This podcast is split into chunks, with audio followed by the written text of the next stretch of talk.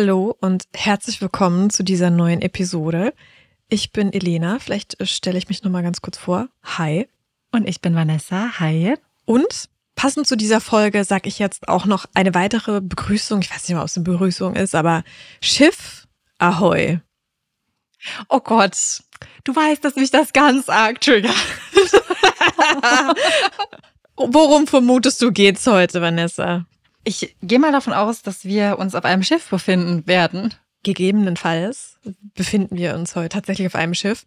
Du bist so ein schlaues Ding, du. Wir sprechen heute über eines der größten und faszinierendsten äh, Mysterien der Seefahrtsgeschichte und zwar dem Geisterschiff Mary Celeste. Auch da hoffe ich, dass du den Fall noch nicht kennst. Hast du schon mal was davon gehört? Nein, Geisterschiff kenne ich nur von SpongeBob. SpongeBob. Ich hätte jetzt gedacht, weißt du, sagst du sowas wie Fluch der Karibik oder irgendwie verkennen wir von SpongeBob und von Wie gehen die starken Männer und von Biene Meier. Ich hatte gerade direkt diesen einen Geist im Kopf. Ich weiß, es ist ja schon Jahre her, tatsächlich Jahre her, als ich das angeschaut habe. Aber da gab es so einen Geist, der war überhaupt nicht gruselig, aber nee, musste ich gerade irgendwie direkt denken. Aber ja, okay, gehen wir wieder über in seriöse Gewässer. ja, in seriöse Gewässer. Danke für diesen kleinen Schweineüberleitung. ich bin tatsächlich auch so ein bisschen unverbesserlich. Ich habe mir wieder ein Cold Case rausgesucht. Ah. Ja, aber ist es auch deswegen ein Cold Case, weil es vor 150 Jahren passiert ist und man ganz, ganz viele Theorien hat und ganz viele wissenschaftliche Erkenntnisse und wir werden nachher, glaube ich, so ein bisschen uns vorstellen können, was passiert ist, aber Mhm. Muss ich an der Stelle auch nochmal sagen, am Anfang, auch für euch, liebe Zuhörerinnen und Zuhörer. Wir sprechen sehr viele heute über Spekulationen, Mutmaßungen und ähm, über Dinge, die eventuell passiert sein könnten. Puh, okay. Ja. Ich bin gespannt, Elena. Damit möchte ich dich und euch jetzt entführen. 150 Jahre in die Vergangenheit und weit, weit raus aufs offene Meer. Wir schreiben den 4. Dezember 1872. Etwa 1000 Kilometer westlich von Portugal schneidet das Handelsschiff De Gratia mit seinen weißen, straff gespannten Segeln durch die tiefblauen Wellen des Atlantiks. Sie ist auf ihrem Kurs von Nordamerika in Richtung der schmalen Straße von Gibraltar, dem Tor zum Mittelmeer. Die Sonne steht tief am Himmel und wirft ein goldenes Licht über das Wasser, das in sanften Wellen unter dem Schiff hindurchgleitet. Ein Schrei durchbricht plötzlich das geschäftige Treiben an Bord. Schifferus! Am Horizont taucht wie aus dem Nichts die Silhouette eines anderen Schiffs auf. Doch irgendetwas ist merkwürdig. Die Segel sind nicht ordnungsgemäß gesetzt. Sie flattern und scheinen das Schiff nicht in eine bestimmte Richtung zu lenken.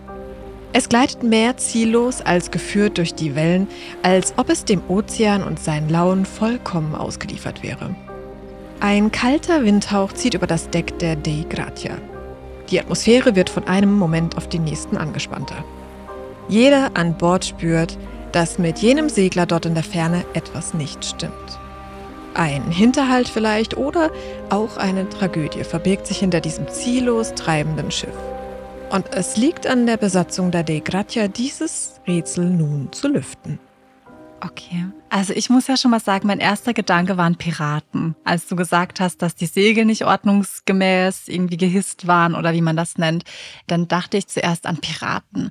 Piraten haben aber ihre Schiffe, glaube ich, relativ gut im Griff, weil sie es ja auch gewohnt sind, auf See zu sein, auch bei starkem Wellengang oder wie. Es war ja auch gar nicht so starker Wellengang, ne? Nee. Relativ ruhig. Und, also das war jetzt kein Schiff, wo man auf den ersten Blick sieht, das sind Piraten. Weil gar keine Segel gehisst sind? Oder erkennt man die noch nicht richtig? Ein Teil der Segel ist gehisst. Ein Teil der mhm. Segel, mhm. das ähm, sieht jetzt die Crew auch, ist so ein bisschen in Fetzen. Aber mhm. die zwei, also es ist ein, ein, Schiff mit zwei Masten, die sind komplett intakt. Ein paar Segel sind gehisst, ein paar sind aufgerollt noch immer und ein paar hängen in Fetzen. Okay, das heißt, aufgerollt ist dann Absicht wahrscheinlich und das mit den Fetzen ist halt verursacht, weil Angriff oder alt oder keine Ahnung, an was das liegen könnte. Wurde das Schiff vorher angegriffen und vielleicht von jemand anderem in Besitz genommen und ist deswegen alles auf einmal so wild? Ist es nicht auch so, dass die Schiffe normalerweise mit Funk, also man sieht das doch normalerweise, wenn ein anderes Schiff in der Nähe ist, das irgendwie ordnungsgemäß auch auf dem Gewässer fährt? Oder war das vor 150 Jahren noch nicht so? Das war da noch nicht so. Also so ähm, mit Satelliten und mit diesen ganzen Funkgeräten, das kam erst sehr, sehr viel später. Deswegen war die Seefahrt zu der Zeit auch noch natürlich deutlich risikoreicher.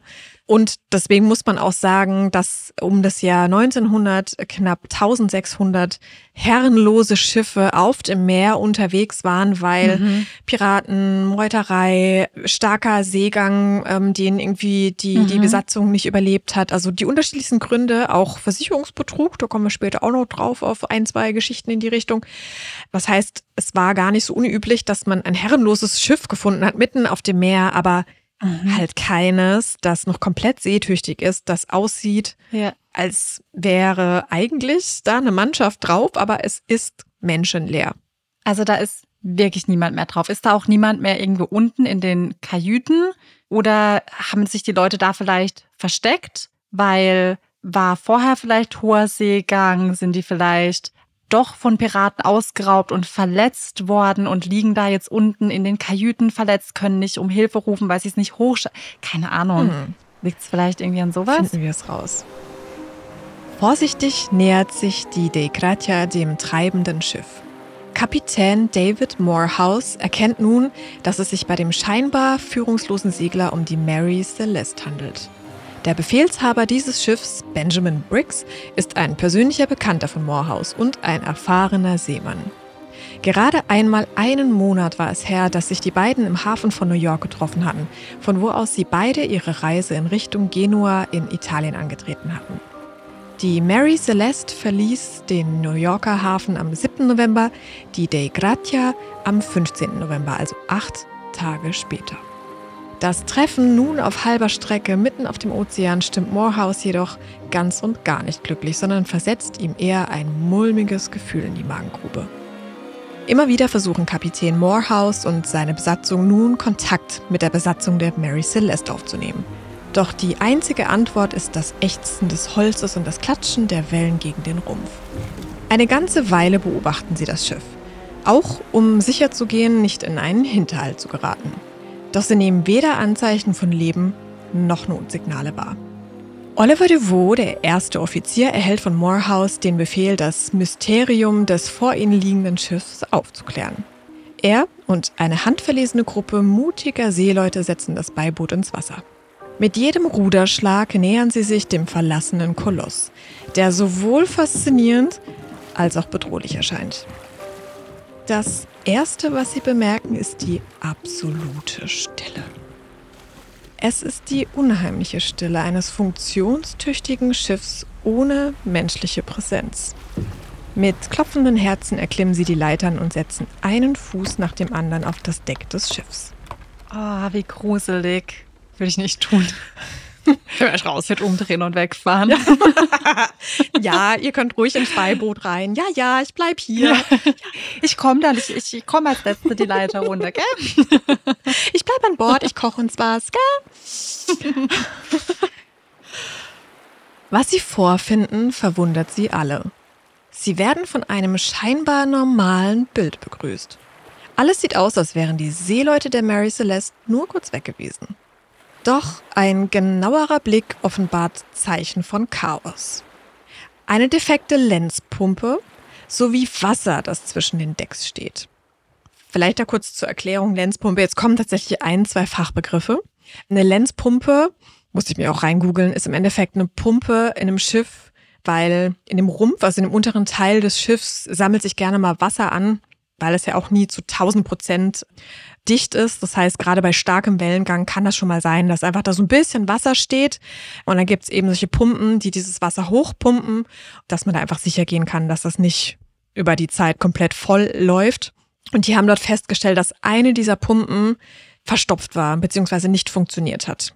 Verstopft mit was?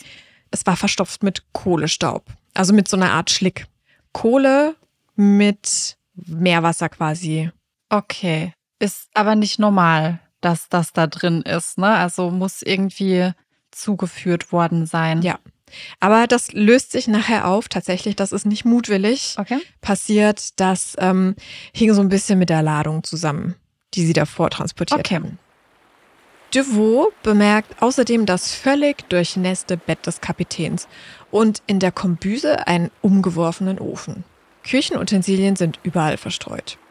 Der fehlende Sextant und das Chronometer, zwei für die Navigation unerlässliche Instrumente, sind nirgends zu finden. Und da auch nochmal eine kleine Erklärung, habe ich mich auch angegoogelt. Der Sextant ist äh, damals ein Gerät gewesen, mit dem man Breitengrade messen konnte. Und dieses Chronometer ist ein Gerät, mit dem man die Längengrade bestimmen konnte. Das heißt, wenn man das dann beides gemeinsam genutzt hat, konnte man sehr, sehr gut rausfinden, wo man sich gerade aktuell im Meer befindet. Ja, und auch wie du sagst, wenn man auf so großen Gewässern irgendwie unterwegs ist, dann hast du ja eigentlich fast keine andere Chance, sich zu orientieren, außer so, ne? Weil das ist ja kilometerweit einfach nur Wasser. Du musst dich ja ansonsten an der Sonne orientieren, dass du ungefähr die richtige Richtung hast. Genau, und das kannst du ja dann auch nur tagsüber, aber nachts schwierig, klar, dann an den Sternen. Aber das ist zum Beispiel, also der Sextant, ich glaube, der Sextant ist wie dieser Winkel.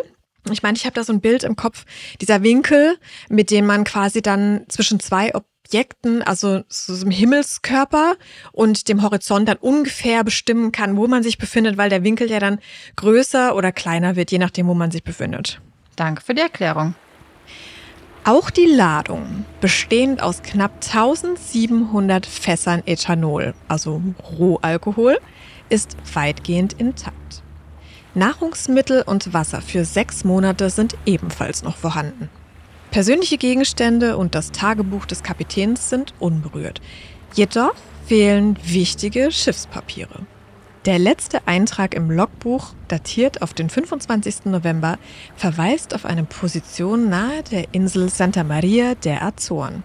Das heißt, er ist, wenn ich richtig mitgeschrieben habe, am 7. November losgefahren und der letzte Eintrag war jetzt am 25. Mhm. November. Ja. Okay. Genau. Und er hat das aber alles immer sehr, sehr ordentlich geführt. Und der letzte Eintrag war am 25. November. Da hat er dann auch geschrieben, hey, wir sind morgens durch einen schweren Sturm durchgekommen, die letzte Überfahrt. Also da erkläre ich auch nur so ein bisschen, wie so die Überfahrt war, laut Logbuch, was die da so alles erlebt haben. Aber ab dann bleibt das Buch leer. Da waren jetzt ganz viele Tage dazwischen, seit dem letzten Logbucheintrag und dem Finden dieses Schiffes von dem anderen Schiff, oder? Genau, also zeitlich, die sind gestartet am 7. November. Da kommen wir gleich auch noch dazu. Also die sind am Mhm. 7. November sind die losgefahren und am 4. Dezember wurden sie gefunden Ja. und am 25. November war der letzte Logbucheintrag nahe der Azoren. Also vielleicht von der Route, ich glaube, das werden wir auch auf Instagram verlinken, sieht man, die Azoren sind so ungefähr auf halber Höhe.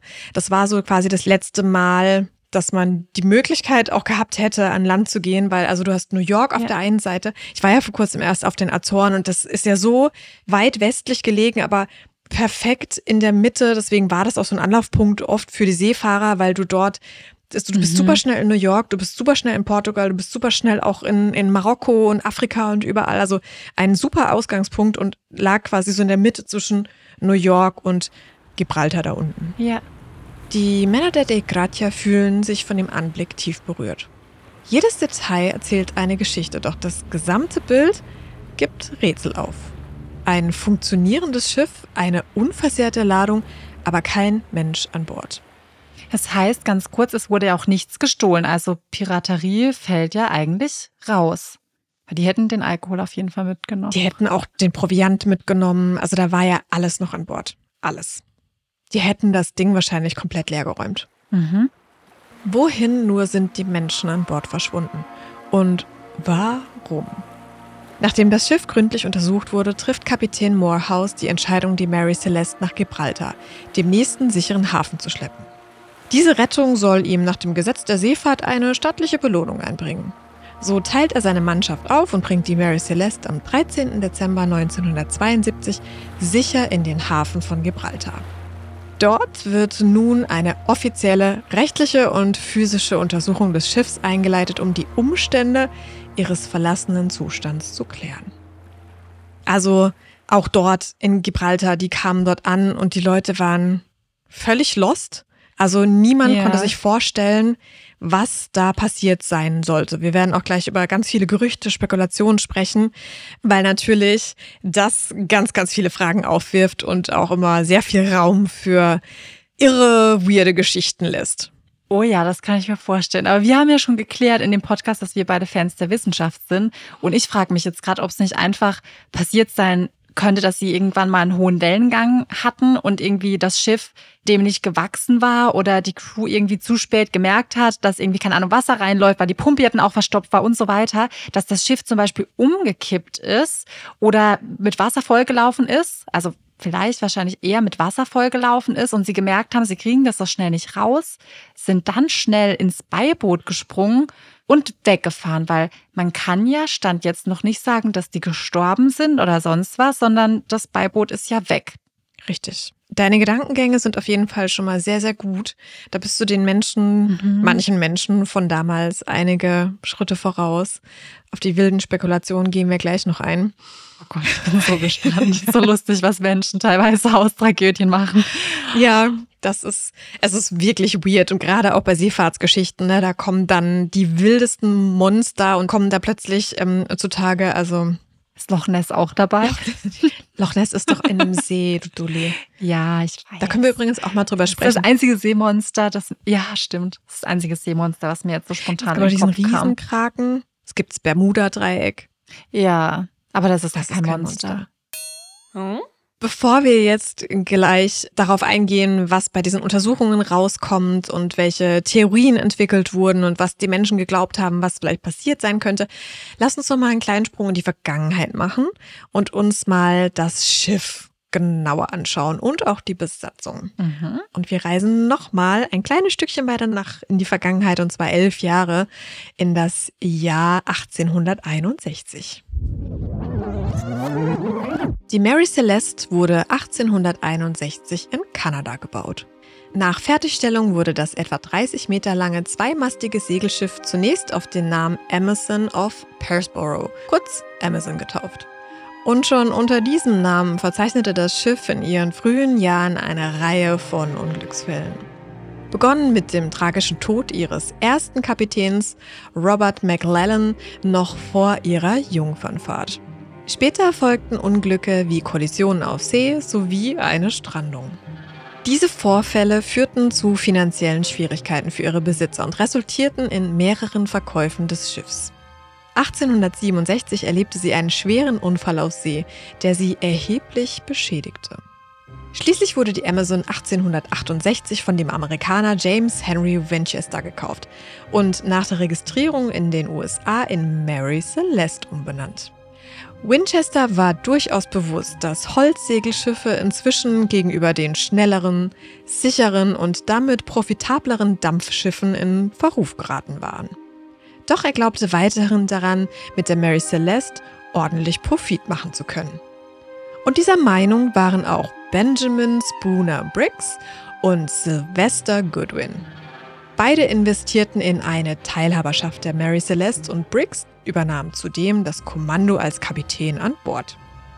Unter der neuen Eigentümerschaft wurde das Schiff umfassend umgebaut, um die Ladekapazität zu erhöhen und damit die Rentabilität zu steigern. Die Mary Celeste wurde deshalb nicht nur um einen guten Meter verlängert, sondern auch um knapp eineinhalb Meter erhöht. Da war plötzlich sehr, sehr viel mehr Platz für Fracht und so viel, somit war das ja. natürlich ähm, ein deutlicher Anstieg. Deswegen konnten sie natürlich mehr transportieren und das Schiff war viel, viel profitabler. Ja. Zusätzlich zu den strukturellen Änderungen wurde die Mary Celeste auch mit einer neuen Ausrüstung versehen, um ihre Seetüchtigkeit und Effizienz zu verbessern. Diese Änderungen waren wichtig, um das Schiff für transatlantische Reisen und den Transport größerer Frachten besser geeignet zu machen. Als die Mary Celeste 1872 New York verließ, war sie in weitaus besserem Zustand als in den Jahren zuvor und bereit für ihre berühmt gewordene Reise. Und damit kommen wir zu dem mysteriösen Verschwinden von Briggs und seiner Crew, die der Mary Celeste schließlich einen Platz in den Geschichtsbüchern sichern würde. Kommst du noch hinterher? Es sind sehr, sehr viele Indizien, sehr, sehr viele Infos. Es sind wirklich wahnsinnig viele Infos, aber ich bin auch dabei. Ich fasse nachher nochmal auch alles zusammen, schön geklustert nach Themen. Richtig äh, à la Streber-Style. Streber Helena ist am Start. Die Mary Celeste hat insgesamt zehn Menschen an Bord, als sie am 7. November 1872 New York verlässt. An Bord 1701 Holzfässer randvoll gefüllt mit Ethanol, also Industriealkohol. Diese sollen im Auftrag der Firma Meißner, Ackermann und Co. nach Genua in Italien geliefert werden. Zuvor hatte die Mary Celeste noch Kohle von New York nach Lissabon transportiert und kehrte nach dem Entladen leer zurück in den New Yorker Hafen. Okay, erste Frage. Macht das Sinn, dass die leer zurückkommen oder nimmt man nicht immer was mit, wenn man irgendwo hinfährt? Vielleicht gab es da auch einfach keinen Auftrag. Weißt du, je nachdem, also ich glaube, die logische äh, Konsequenz, wenn man profitabel sein möchte, ist schon, dass man nie leer fährt. Aber ich kann mir vorstellen, dass wenn es halt jetzt keinen Auftrag gab von Lissabon Richtung New York, dass man dann halt einfach leer gefahren ist. Ach krass, okay. Aber dass die davor Kohle transportiert haben und ihrem Lagerraum Ja, unten quasi alles mit Kohle ja. voll hatten und dann leer zurückgekommen sind, ist trotzdem wichtig für einige Theorien. Zum Beispiel für die Pumpe. Genau. Okay. Also all die Kohle, die in den Fässern drin war oder in was auch immer die transportiert wurde, wurde ja dann abgeladen. Und wie kommt die dann in diese Pumpe rein? Ich glaube, man muss sich das so vorstellen, dass die Kohle die, produziert ja wahnsinnig viel Asche und wahnsinnig viele Staubkörner und sehr viele kleine Partikel. Und die, Mhm. Das ist eben eine Theorie, da gehen wir nachher noch ein, wenn die natürlich sich irgendwo ablagert im Schiff unten, dann bemerkt man das nicht unbedingt. Und wenn dann Meerwasser ein bisschen reinkommt und sich das vermischt, dann ist das so ein schlickiges, eine schlickige, zähe Masse. Und wenn die natürlich in die Pumpe dann reingerät, dann ist das verstopft und dann hast du keine Ahnung mehr, wie viel Wasser da unten halt drin ist, ne? Das heißt aber, dass das mit der Pumpe, also dann war es ja keine Absicht, sondern es hat reingekommen, weil da irgendwelche Staubasche-Reste noch irgendwie im Schiff vorhanden waren. Die kamen in die Pumpe rein und die Pumpe war dann, als vielleicht gerade ein kritischer Zeitpunkt war, wo man hätte unbedingt abpumpen müssen, hat die nicht mehr funktioniert und dann sind die Männer über Bord. Und jetzt sag ich Mic Drop und der Fall. Tschüss, ich bin raus, muss es auch, muss es auch in die Stadt. Ich finde es schön, wie schnell, wie schnell wir die Fälle immer lösen. Das ist für mich jetzt schon eine ganz plausible Erklärung. Klärt sich dann immer noch nicht auf, wo die Leute geblieben sind. Hätten natürlich auf ihrem Beiboot ähm, dann im Gewässer trotzdem umkommen können äh, und irgendwo jetzt im Ozean äh, liegen. Wäre meine Theorie. Ja. Was man da aktuell. auch noch vielleicht berücksichtigen muss, ist, die haben ja nicht nur die Kohle transportiert, sondern die haben ja auch diese ganzen Umbauten vorgenommen an dem Schiff. Und es ist ja, wenn du mit viel, mit frischem Holz arbeitest und wenn da Späne überall rumfliegen, das sind ja auch so kleine Partikel. Das heißt, es ist vielleicht auch nicht nur Asche gewesen, sondern, also man hat Asche, hat man tatsächlich gefunden in diesem Rohr oder in dieser Pumpe. Aber das kann ja auch sein, weißt du, dass da viel Staub war und einfach viel Dreck und das ist vielleicht auch unbemerkt Ja. gewesen und dann einfach ist das in diese Pumpe geraten. Aber ich glaube, dass vielleicht ein, zwei Theorien vielleicht irgendwie noch so ein bisschen aufkommen, wenn du mehr auch über Benjamin Briggs erfährst, was er so für ein Typ war. Mhm. Kapitän Benjamin Spooner Briggs ist zum Zeitpunkt der Abreise 37 Jahre alt. Der erfahrene Seemann ist Teil einer typischen Seefahrerfamilie. Vor seiner Zeit auf der Mary Celeste hatte er bereits auf verschiedenen Schiffen gedient. Kapitän Briggs gilt als kompetent, zuverlässig und besonnen. Privat ist er als verantwortungsvoller, sehr religiöser und liebender Familienvater bekannt. Seine Familie, allen voraus seine Frau Sarah Elizabeth Briggs, seinen siebenjährigen Sohn Arthur sowie die zwei Jahre alte Tochter Sophia Matilda nimmt er gerne auf die Reisen mit. Am 7. November 1872 sind jedoch nur seine Frau und seine Tochter mit an Bord. Wo ist der Sohn? Hat er bei der Familie zurückgelassen, damit er die Schule besuchen kann. Wobei man natürlich tragischerweise sagen muss, das hat ihm das Leben gerettet, ne? Das heißt, seine Familie war mit an Bord, als sie verschwunden sind. Erster Offizier an Bord ist Albert Richardson, 28 Jahre alt, Amerikaner und ebenso wie der Kapitän ein erfahrener Seemann. Zweiter Offizier der Mary Celeste ist der 23-jährige Däne Andrew Gilling. Die restliche Besatzung besteht aus fünf Männern im Alter von 23 bis 35 Jahren, verschiedener Nationalität und allesamt Laut Überlieferung erfahrene Seeleute und recht anständige Kerle. Also was mir jetzt direkt auffallen ist, alles sehr jung. Aber ich glaube, in der Zeit hat man ja auch noch relativ früh schon angefangen, ne, irgendwie einem Beruf nachzugehen, ja. weil erfahren mit 23 als Seefahrer ist jetzt für mich so, okay, krass, Voll, wenn die mit 15 das erste Mal vielleicht irgendwie als Jugendlicher mit an Bord gegangen sind von so einem Schiff, dann ja. hast du halt mit 23 ja. schon acht Jahre Berufserfahrung. Also dann kann man dich schon als erfahren einschätzen. Aber es war tatsächlich so, dass das alles Männer waren. Also man will ja jetzt nicht alle über einen Kamm scheren, aber man hat schon gesagt, ey, die Seeleute waren oft dann so an Land, waren die auch so, die waren hier sehr gut an der Flasche und die waren schon, also so ein, so ein sehr derbes Volk teilweise. Und dass aber die, die, die bei der Mary Celeste dabei waren, das waren alles irgendwie anständige Typen. Da hat auch einfach der Benjamin Briggs so ein bisschen drauf geachtet, weil er ja so religiös ist und weil er auch seine Frau und Tochter mit an Bord hat. Da möchtest du natürlich die jetzt nicht irgendwie in Kontakt bringen mit irgendwie so einer saufenden ähm, Bande, die sich irgendwie nicht im Griff hat. Das heißt, das waren auch Menschen, wo er dann vorher auch noch seiner Mutter einen Brief geschrieben hat und hat gesagt, hey, ich bin super zufrieden mit meiner Mannschaft, mhm. ich bin guter Dinge und freue mich irgendwie auf die Reise.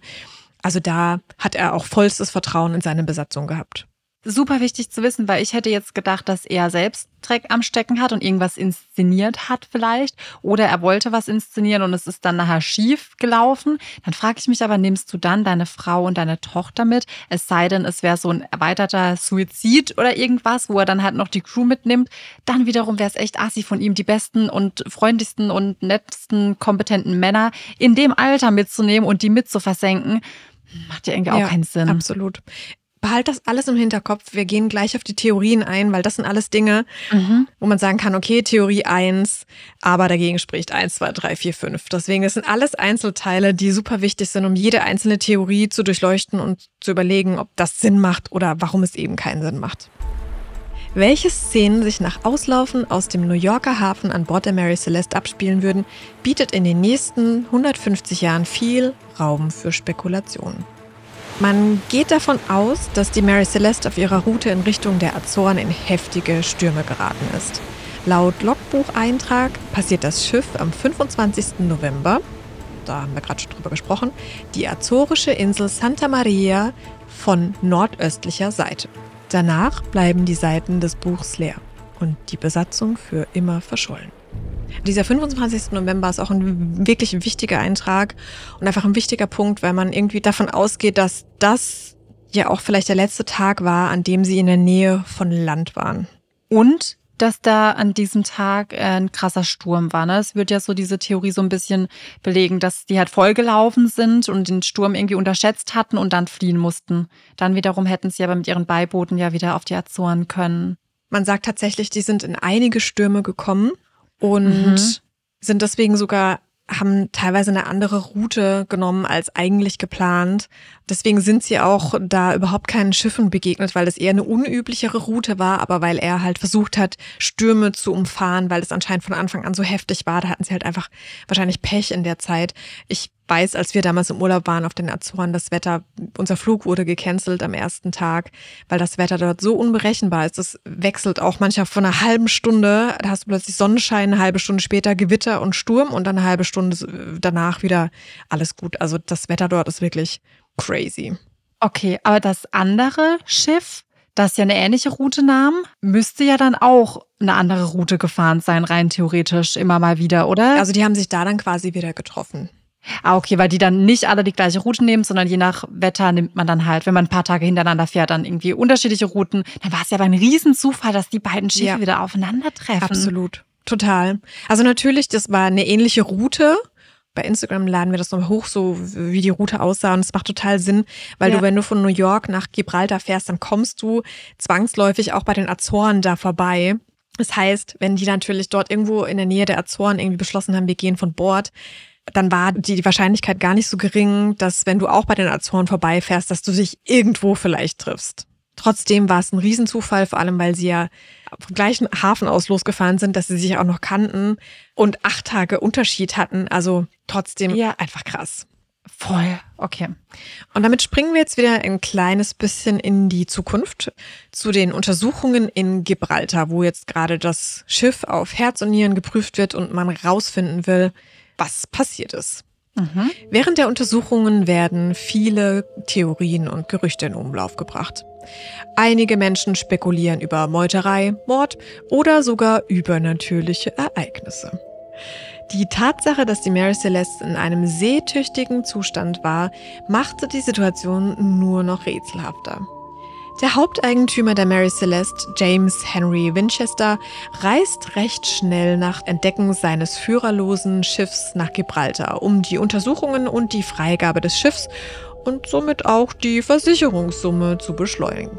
Frustrierenderweise endet die Untersuchung in Gibraltar ohne klare Erklärung für das Verschwinden der Besatzung. Und so wird das Schiff im März 1873, also knapp vier Monate später, freigegeben. Von der immensen Versicherungssumme in Höhe von 46.000 Dollar erhält die Crew der Dei Gratia als Belohnung für die Rettung gerade einmal ein Sechstel. Viel weniger als üblich. Wie kommt das? Also ist das, hat das nicht mit Gesetzen zu tun, die eingehalten werden müssen? Es war tatsächlich so, dass die einfach immer noch denen so ganz leicht zugetraut haben, dass sie quasi die Mary Celeste getroffen hat auf hoher See, dass sie gedacht haben, ey komm, die nehmen wir hops und tun dann so, als wären die verschwunden, schleppen die in den Hafen, sagen auch ganz doof, die sind irgendwie weg und dass die halt die Versicherungssumme oder den Finderlohn halt einheimsen wollten. Oh, so weit habe ich gar nicht gedacht. Wäre ja eigentlich total schlau und sowas bestimmt auch passiert, oder? In der Zeit. Und deswegen haben sie halt irgendwie gesagt, ey, die kriegen nur ein Sechstel. Und man muss aber sagen, dass die waren super enttäuscht, weil die haben ja, man muss sich das vorstellen, ich glaube schon als eine Besatzung auf so einem Segelschiff. Du brauchst ja jede Person, um da die Segel zu hissen. Das ist ja körperlich super, super anstrengend. Und der hat ja seine Mannschaft halbiert und es auf zwei Schiffe verteilt. Das heißt, das war ja so anstrengend. Der hat quasi, die haben ihr Leben und ihr Schiff im Endeffekt aufs Spiel gesetzt, um dieses zweite Schiff dorthin zu bringen. Natürlich auch mit dem Hinterwissen, ey, da könnte vielleicht für uns was rausspringen, aber auch, ja. weil das ja ein Bekannter von ihm war und er dann halt natürlich auch irgendwie ja. rausfinden wollte, hey, was ist da passiert? Und ähm, sie waren super, super enttäuscht. Man hat versucht, tatsächlich ihnen auch sehr, sehr viele Dinge anzuhängen. Also man hat dann zum Beispiel auch ein Schwert gefunden an Bord, das Kapitän Briggs gehört hat, wo man gesagt hat, oh, schau mal, mhm. getrocknetes Blut ist doch oh. da dran. Und das hat man dann untersucht und hat festgestellt, das war einfach nur Rost und Dreck.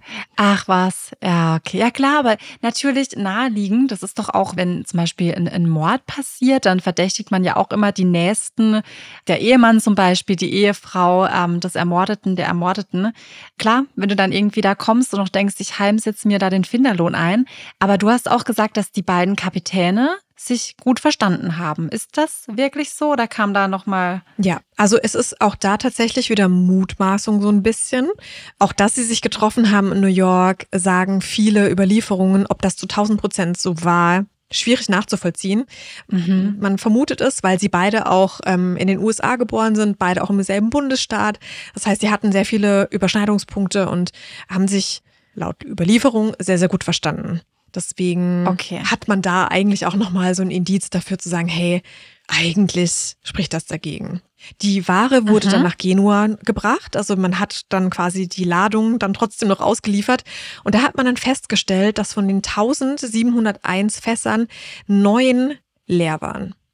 Die Gerüchteküche brodelte natürlich und die Leute haben trotzdem irgendwie ähm, getuschelt und ähm, sich gefragt, ob die nicht vielleicht doch irgendwie Dreck am Stecken haben. Aber man hat sie gehen lassen und alle Seiten waren irgendwie frustriert und enttäuscht und ähm, Wobei ja jetzt auch letztendlich, wenn du das gesagt hast, weil da hätte ich auch niemals dran gedacht, aber weil du jetzt über die Versicherungssumme sprichst, haben ja jetzt die anderen, die nur weniger als ein Sechstel oder ein Sechstel abgegeben haben, die haben ja dann jetzt mehr davon profitiert, als sie davon profitiert hätten, wenn die Lieferung ganz normal ausgeliefert worden wäre? Also haben die irgendwas jetzt davon gehabt? Ja, die haben jetzt eine größere Versicherungssumme. Das ist eine der Theorien, auf die kommen wir jetzt gleich.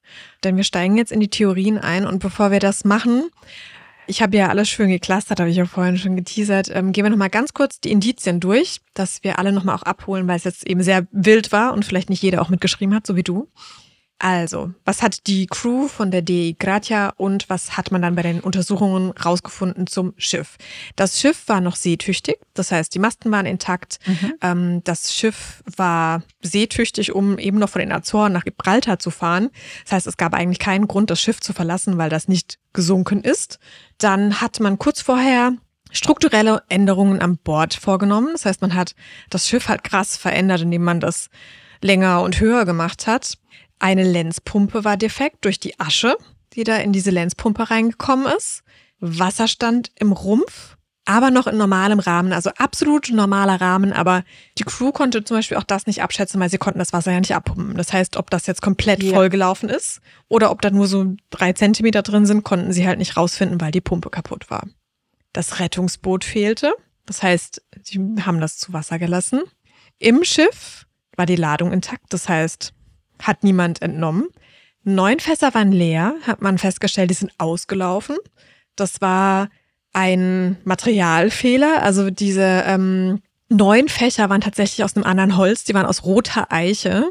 Und rote Eiche ist einfach nicht dicht, sondern die saugt das auf und lässt dann diese, die, den Inhalt irgendwann raus. Ja. Das heißt, die hatten einen Ja. Leck. Wahrscheinlich relativ schnell schon sind die ausgelaufen. Ja. Und die anderen waren aus weißer Eiche, viel robuster und lässt halt keine Flüssigkeit raus. Das heißt, es war ein Materialfehler. Konnten sie auch nichts dafür, aber die, dieser Alkohol ist da halt ausgelaufen. Es sind echt wahnsinnig viele Infos, weil natürlich, das hätte mir auch direkt auffallen müssen, warum sind denn dann die neuen Fässer leer, nachdem du es gesagt Ja. hast, die haben es nicht getrunken. Aber okay, dann gibt es da eine fundierte Erklärung zu. Genau. Man hat keine Kampfspuren gefunden, keine Hinweise auf Gewalteinwirkung, man hat kein Blut gefunden, nichts. Proviant war auch noch komplett an Bord für sechs Monate, persönliche Gegenstände auch, hat, niemand hat irgendwie was mitgenommen. Das heißt, sie sind wahrscheinlich schnell, haben sie das Boot verlassen, aber auch wieder nicht so schnell, um nicht die Navigationsgeräte mitzunehmen, weil die hatten sie dabei, den Sextant Ja. und den Chronometer, also irgendwie da Ja. auch weird. Ja. Dann ähm, über die Besatzung. Eigentlich eine total zuverlässige Crew, ein besonderer Kapitän, der dreimal überlegt, bevor er was tut, der seine Familie mit an Bord hat. Das heißt, Mhm. da auch, dass der jetzt irgendwelche riskanten Manöver gefahren ist oder dass der vielleicht irgendwie da Dreck am Stecken hat, auch irgendwie unwahrscheinlich. Von den Logbucheintragungen, das ist auch noch wichtig zu wissen, dass man da festgestellt hat, dass das Logbuch so ein bisschen unregelmäßig war, dass man festgestellt hat, diese Chronometer, die waren manchmal einfach kaputt. Das war halt damals, es war sehr alt und manchmal haben die halt nicht zu Oh, 100 Prozent ja. funktioniert. Das heißt, es kann sein, dass sie auch so ein bisschen halt blind gefahren sind und vielleicht auch blind in dem Beiboot gefahren sind. Das ist halt auch so eine Vermutung, dass sie halt einfach Navigationsgeräte hatten, die halt nicht wirklich funktioniert haben. Das hat man festgestellt, Ja. dass es irgendwie so ein bisschen nicht so ganz gestimmt hat. Und der letzte Eintrag war eben auf der Insel Santa Maria auf den Azoren, knapp zehn Tage bevor man das Schiff dann gefunden hat, am 25. Ja. November.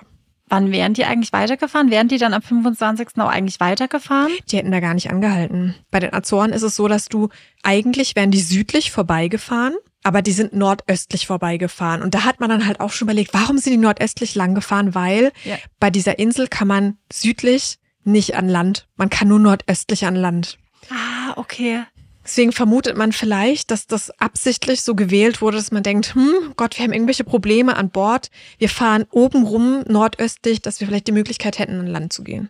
Okay, aber jetzt spricht doch alles für die Theorie, die ich vorhin schon gesagt habe, oder? spricht doch alles dafür. Das ist alles dafür. Ich habe den Fall doch schon Spricht gelöst. alles Schon für meine 30 Theorie. Minuten. Kann jetzt gehen. Oder? N- Nein, aber rein theoretisch, jeder normale Ermittler, der so schlau ist wie ich, ähm, kommt doch auf diese Lösung. Was kann denn da, also es gibt für mich keine Fragen. Es gibt so aber ein, zwei Dinge, die einfach Fragen aufwerfen. Zum Beispiel, dass die Fässer leer waren. Das ist ja auch, man sagt ja auch immer bei so Ermittlungen, bei Mordfällen, bei Verschwinden, es gibt da keine Zufälle. Weißt du?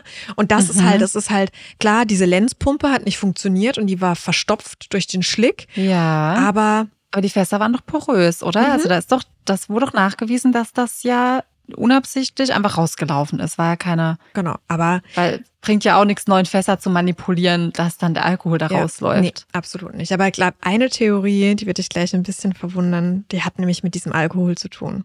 Aber lass uns mal Theorie für Theorie durchgehen. Und die erste Theorie können wir, glaube ich, relativ schnell abhaken. Das Thema übernatürliche Kräfte. Also wurde natürlich viel spekuliert. War das ein, Bö- ein Fluch eines bösen Geistes? Weil wir erinnern uns, die Mary Celeste hat halt von Anfang an einfach nur eine Pechsträhne gehabt. Da hat man halt gesagt, ja, Mhm. okay, die Mary Celeste halt schon wieder, ja, da ist halt, die ist verflucht, ist schon wieder passiert.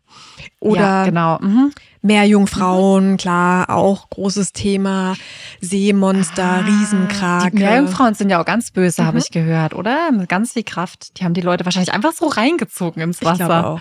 Die ganze Crew. Haben gesungen und dann sind die Leute automatisch Und dann haben sie die Asche unten aus. in die Pumpe reingestopft. Sowas kann man ja nicht nachgehen, oder? Also es gab sicherlich Ermittler, die dann richtige Ermittlungen eben angestellt haben, wie das Schiff zu untersuchen. Und das sind halt jetzt irgendwelche Theorien, Ja. die sich dann Leute, die von dem Fall gehört haben, Ja. Ausgedacht Ich haben, könnte oder? mir vorstellen, dass vor 150 Jahren vielleicht auch der ein oder andere Ermittler solche Überlegungen mal mit angestellt hat oder vielleicht mal kurz gedacht hat, hm, vielleicht war es ja so eine Meerjungfrau. Also Theorie 1 können wir abhaken. Nope. Theorie 2 ist im Endeffekt, dass durch Dritte das irgendwie herbeigeführt wurde mit Gewalt, dass entweder eben die De Gratia, dass die ähm, die überfallen haben, aber das wurde ja relativ schnell verworfen.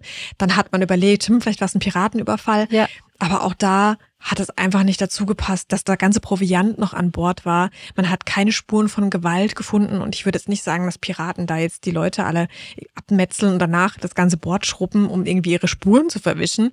Das heißt, auch das eigentlich unwahrscheinlich. Voll. Ach, damals gab es doch auch noch gar nichts, so was wie DNA-Analyse oder so. Das war doch den Punkt, Ja. ob deren Blut da irgendwo am Tatort hinterbleibt oder nicht. Zumal dann ja auch das Beiboot nicht weg Richtig. wäre, als ob sie die dann in das Beiboot reinstecken und sagen, hier, tschüss, fahrt mal los. Also, Richtig. Eine Theorie, die zumindest mal so ein bisschen länger diskutiert wurde und wo es tatsächlich dann auch irgendwann ein Buch dazu gab, war Meuterei. Also, dass jemand von der Besatzung gesagt hat, so, ich übernehme das Ganze jetzt mal hier, dass vielleicht ähm, jemand oder mehrere Personen gesagt haben, so, ihr Lieben, ihr steigt jetzt mal in das Beiboot und auf Wiedersehen, wir übernehmen das Boot oder die haben vielleicht die Besatzung über hier über die Planke laufen lassen, ähm, sind ins Meer gesprungen und die haben dann mit dem, mit dem Beiboot sich vielleicht auf die Insel zum Beispiel abgesetzt. Man hat auch relativ schnell äh, da ähm, mögliche Verdächtige gefunden, und zwar die zwei Brüder, Volkert und Boy Lorenzen, und einen Mann namens Martensen, also Martensen ist der Nachname. Die kannten sich nämlich tatsächlich vorher schon, bevor sie angeheuert haben, aus Norddeutschland. Die haben da bei ähm, Inseln gewohnt, die relativ in der Nähe lagen.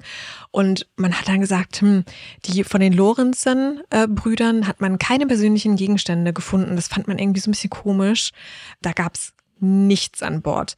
Aber auch das wurde relativ schnell, gab es dafür eine logische Erklärung. Die waren vorher auf einem anderen Schiff und da gab es ein Unglück und die haben einfach all ihr Hab und Gut verloren. Das heißt, die hatten ah, nichts. okay. Die sind Ach, quasi krass. nur mit den Kleidern, die sie an ihrem Körper hatten, an Bord gegangen. Okay. Keine Piraten, keine Meuterei, die De Gratia auch nicht. Kommen wir zur Theorie 3. Versicherungsbetrug. Und da hatten wir ja auch schon gesprochen, Uh. ne? wo man dann plötzlich gedacht hat, hm, 46.000 Dollar sind tatsächlich auch verdammt viel Geld. Überlegt man zu der Zeit, was das für ein Zeitwert Ja, hatte. oh mein Unglaublich. Gott. Krass. Da hat man dann sich überlegt, hm, hat vielleicht die Crew der Mary Celeste was damit zu tun? Weil da hat man Ja. auch das Schiff nochmal untersucht und hat auch festgestellt, dass da wie so Einkerbungen unten am Rumpf waren. Man hat es dann verglichen mit anderen Schiffen, bei denen Versicherungsbetrug begangen wurde, weil, erinnerst du dich, die Ära der Segelschiffe war quasi so ein bisschen vorbei und der ein oder andere hat gedacht, hm, bevor ich jetzt hier irgendwie pleite gehe, versuche ich halt irgendwie die Mhm. Versicherung irgendwie übers Ohr zu hauen, manipuliere so ein bisschen mein Schiff, sack da so ein bisschen eine, eine Summe ein und ähm, bei manchen hat es funktioniert, bei manchen nicht. Und da hat man dann gedacht, hm, diese Beschädigung unten am Schiff, komisch. Hat die Beschädigung, hätte die dazu geführt, dass dann auch irgendwann früher oder später eh Wasser reinläuft oder was hätte die ausgelöst? Sie war eher äußerlich. Also sie war nicht so tief, dass da Wasser hätte eintreten können, aber sie war halt sichtbar. Ja. Also es waren auch auf zwei Meter Höhe, waren es wirklich wie so Einkerbungen. Und da gab es auch in einer Doku, hat Mhm. einer gesagt, also das sieht aus, sie manipuliert. Aber damals hat dann auch der Besitzer, also der Winchester, gesagt, das macht nur Sinn, weil das Schiff wurde ja frisch renoviert, das heißt mit frischem Holz. Und der Wellengang war ja so stark, dass da einfach ganze Splitter rausgerissen wurden aus dem Holz. Oh, okay. Also auch wieder mehr oder weniger eine logische Erklärung. Wobei ich jetzt Versicherungsbetrug echt nicht unabwegig finde, wenn das in der Zeit eh gang und gäbe war. Ja, aber was dagegen spricht, das Schiff ist ja nicht untergegangen, sondern das Schiff ist ja weitergefahren. Das heißt, wenn sie untergegangen wären, hätte man sagen können, ja, aber sie sind ja nicht Mhm. untergegangen, sondern die Mannschaft ist ja freiwillig von Bord gegangen. Forscht gerne nochmal nach. Die Versicherungstheorie wurde tatsächlich relativ schnell auch über Bord geworfen, weil man gesagt hat, erstens ist das nicht der Stil von Briggs. Der Winchester war ja in New York, selbst wenn er es manipuliert hat, die sind ja trotzdem freiwillig von Bord gegangen. Also einige vermuten, das ist auch relativ schnell verworfen worden, dass ähm, da irgendwie so ein Naturereignis, ähm, eine, eine, so ein Wassertornado, also so eine, oder halt auch was in der äh, in der Gegend tatsächlich gar nicht so selten ist, weil dort ja die afrikanische und eurasische Platte aufeinandertreffen. Es ist halt einfach auch um die Azoren herum gar nicht so selten, dass das da zu Seebeben kommt. Aber okay. man hat da geforscht und geguckt, zu der Zeit gab es keine Erdbeben oder Seebeben. Weil man hätte sagen können, dass das so quasi so ein Seebeben unterm Schiff war, dass die so Angst hatten, ja. dass da jetzt alles unter ihnen zusammenbricht, dass sie das Schiff verlassen hätten. Ja. Finde ich auch irgendwie nicht wirklich plausibel, weil gibt es ein Sprichwort, das heißt irgendwie so, als Kapitän gehst du, wenn du von Bord gehst, kletterst du immer nach oben. Also so nach Motto, also erst wenn das Schiff quasi mhm. so halb am Sinken ist, gehst du mhm. von Bord. Das ist mhm. super komisch, dass Briggs entschieden hat, dass sie das Boot verlassen oder das Schiff verlassen, ja. gemeinsam mit seiner Familie. Ja. Und jetzt kommen wir zu einer Theorie. Und tatsächlich bei meinen ersten Recherchen war das so meine abschließende Theorie, weil wenn man so im Internet guckt, dann ist das eine Theorie, wo viele sagen, that's it. Aber wenn du noch ein bisschen rechts und links schaust, dann gibt es da tatsächlich auch so ein paar Dinge, die dagegen sprechen. Deswegen klingt mega plausibel, aber es gibt auch ein, zwei Dinge, die dagegen sprechen. Und zwar das Thema Verpuffung, Explosion, Angst vor einer Explosion durch Alkoholdämpfe. Die neuen Fässer waren ja undicht und die Flüssigkeit ja. ist rausgelaufen mit Ethanol, hochexplosiv, mhm. hochentzündlich und der Ofen auch das ist von Geschichte zu Geschichte anders. Der Ofen lag ja auch zum Beispiel rausgerissen im, in der Kombüse. Das ist eine Theorie, dass man sagt, die Dämpfe aus dem Frachtraum sind quasi im Schiff irgendwann äh, haben sich verbreitet und dass jemand sich zum Beispiel abends irgendwie ein Essen machen wollte oder halt einfach irgendwie am Herd war und dass es dann zu einer Verpuffung kam, dass der Ofen da rausgerissen wurde mhm. und dass sie mhm. so Angst hatten, dass da noch eine größere Explosion kommt oder dass sie vielleicht auch nur die Dämpfe gerochen haben und sie hatten Angst, dass es zu einer Explosion kommt, dass sie das Schiff verlassen haben und haben entweder sich zum Beispiel dann in das Rettungsboot gesetzt und sich angeseilt und haben sich quasi weit vom Boot entfernt und das ist irgendwie gerissen und sie wurden dann weggetrieben oder dass sie tatsächlich auch weggepaddelt sind, um sich in Sicherheit zu bringen, oh. weil sie Angst hatten ja. vor dieser Explosion. Ja, hört sich tatsächlich erstmal plausibel an. Kann man sich gut vorstellen, weil lieber bist du dann doch im Wasser, anstatt zu explodieren und hast irgendwie noch die Chance, vielleicht wegzufahren. Du meintest ja auch, die sind so weit weg, dass sie, die Wahrscheinlichkeit ist aber gering, dass sie es geschafft hätten. Aber trotzdem versuchst du wahrscheinlich trotzdem eher den Weg übers Wasser zu gehen als übers Feuer. Ja. Ich versuche gerade rauszufinden, was da dran einen Haken haben könnte, weil du meintest, zwei, drei Dinge sind dann trotzdem nicht ganz schlüssig.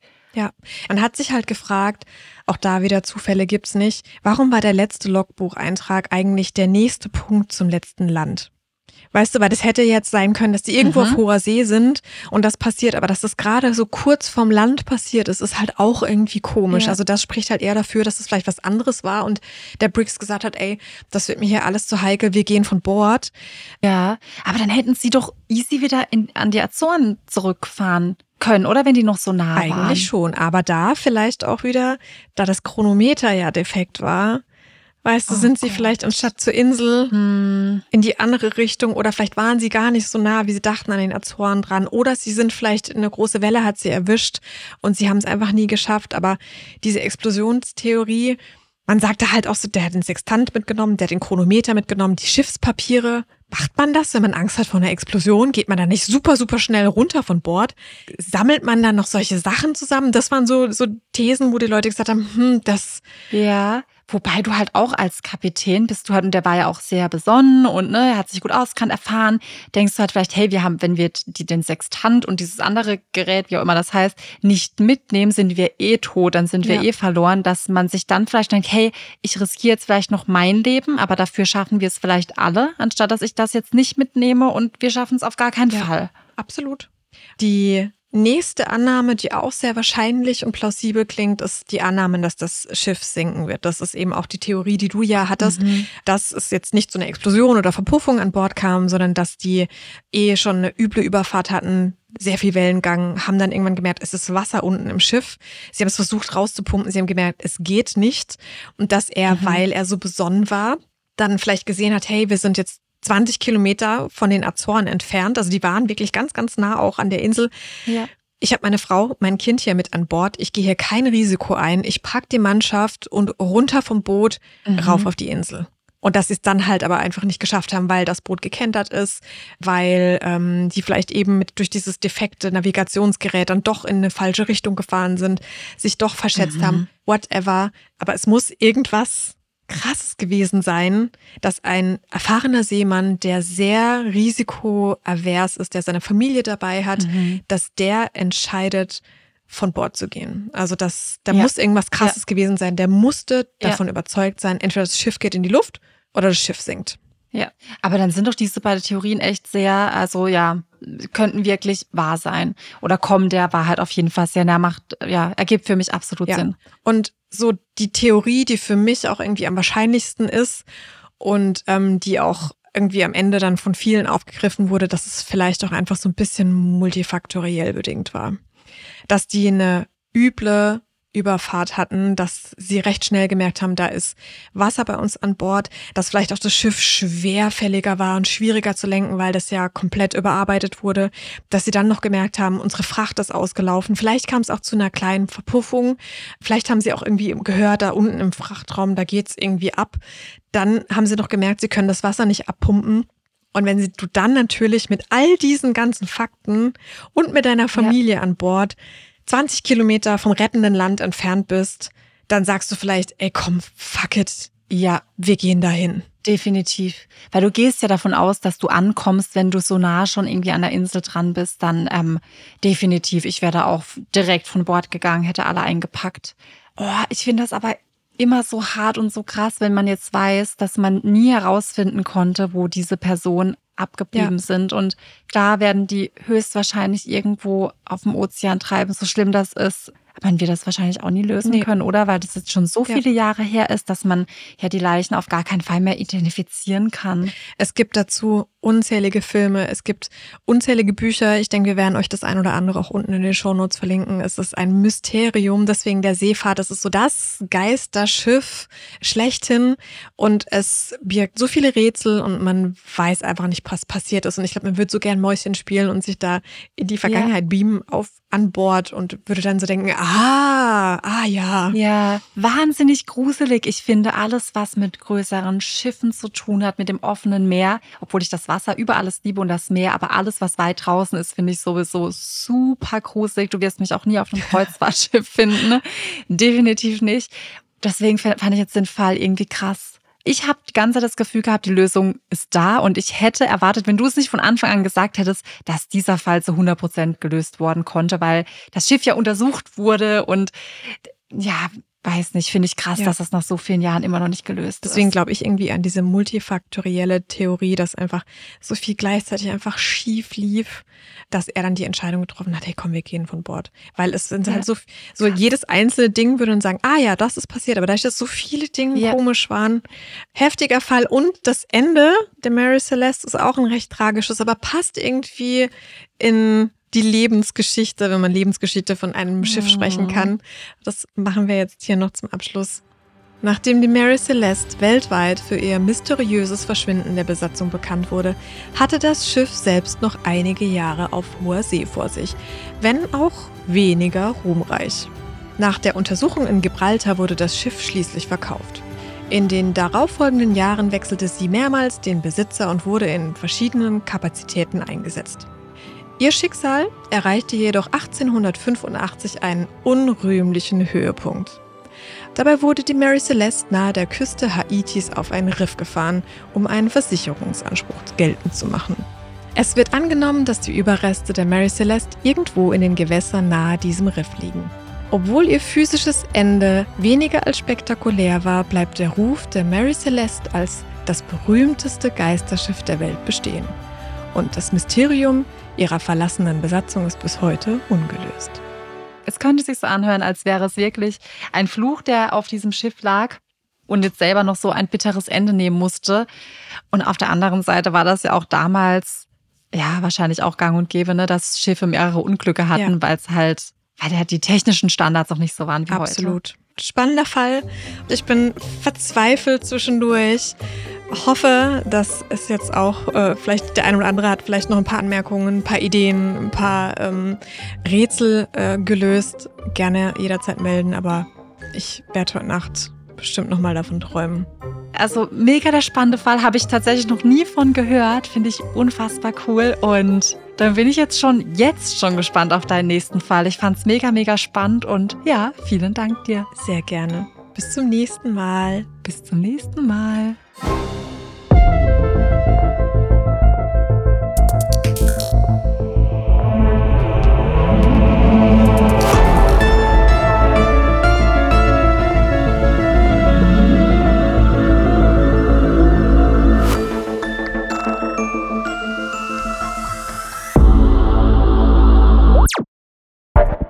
Dieser Podcast ist eine Produktion von Audioflow.